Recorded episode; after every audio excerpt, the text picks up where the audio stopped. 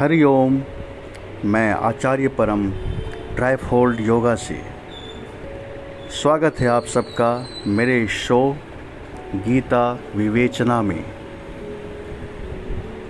इस शो में मैं प्रतिदिन गीता का एक श्लोक को लेकर आऊँगा और उसकी विवेचना प्रस्तुत करूँगा। आज शुरुआत करते हैं गीता चैप्टर टू, श्लोक एलेवन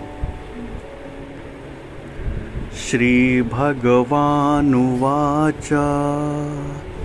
अशोच्यानन्वशोचस्त्वं प्रज्ञावादांश्च भाषसे।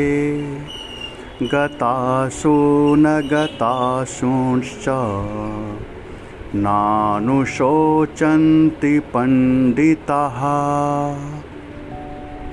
ये श्लोक श्री भगवान बोलते हैं, अर्जुन के उस वचन पर जब अर्जुन बोलता है कि अब मैं युद्ध नहीं करूँगा और ये साफ़ बोलकर चुप हो जाता है, रथ के पिछले भाग में जाकर बैठ जाता है।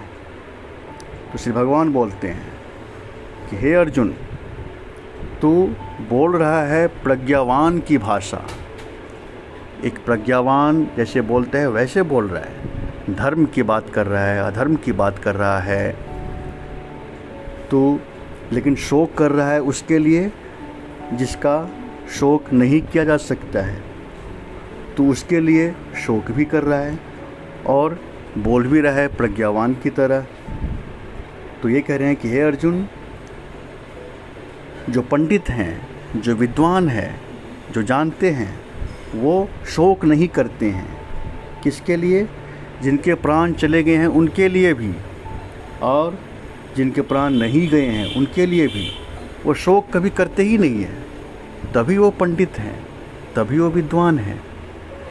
शोक करने वाले तो पंडित नहीं हैं, उनको ज्ञान नहीं है, वो अज्ञानी है।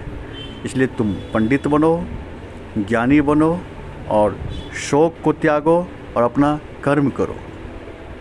ओम तत्सत।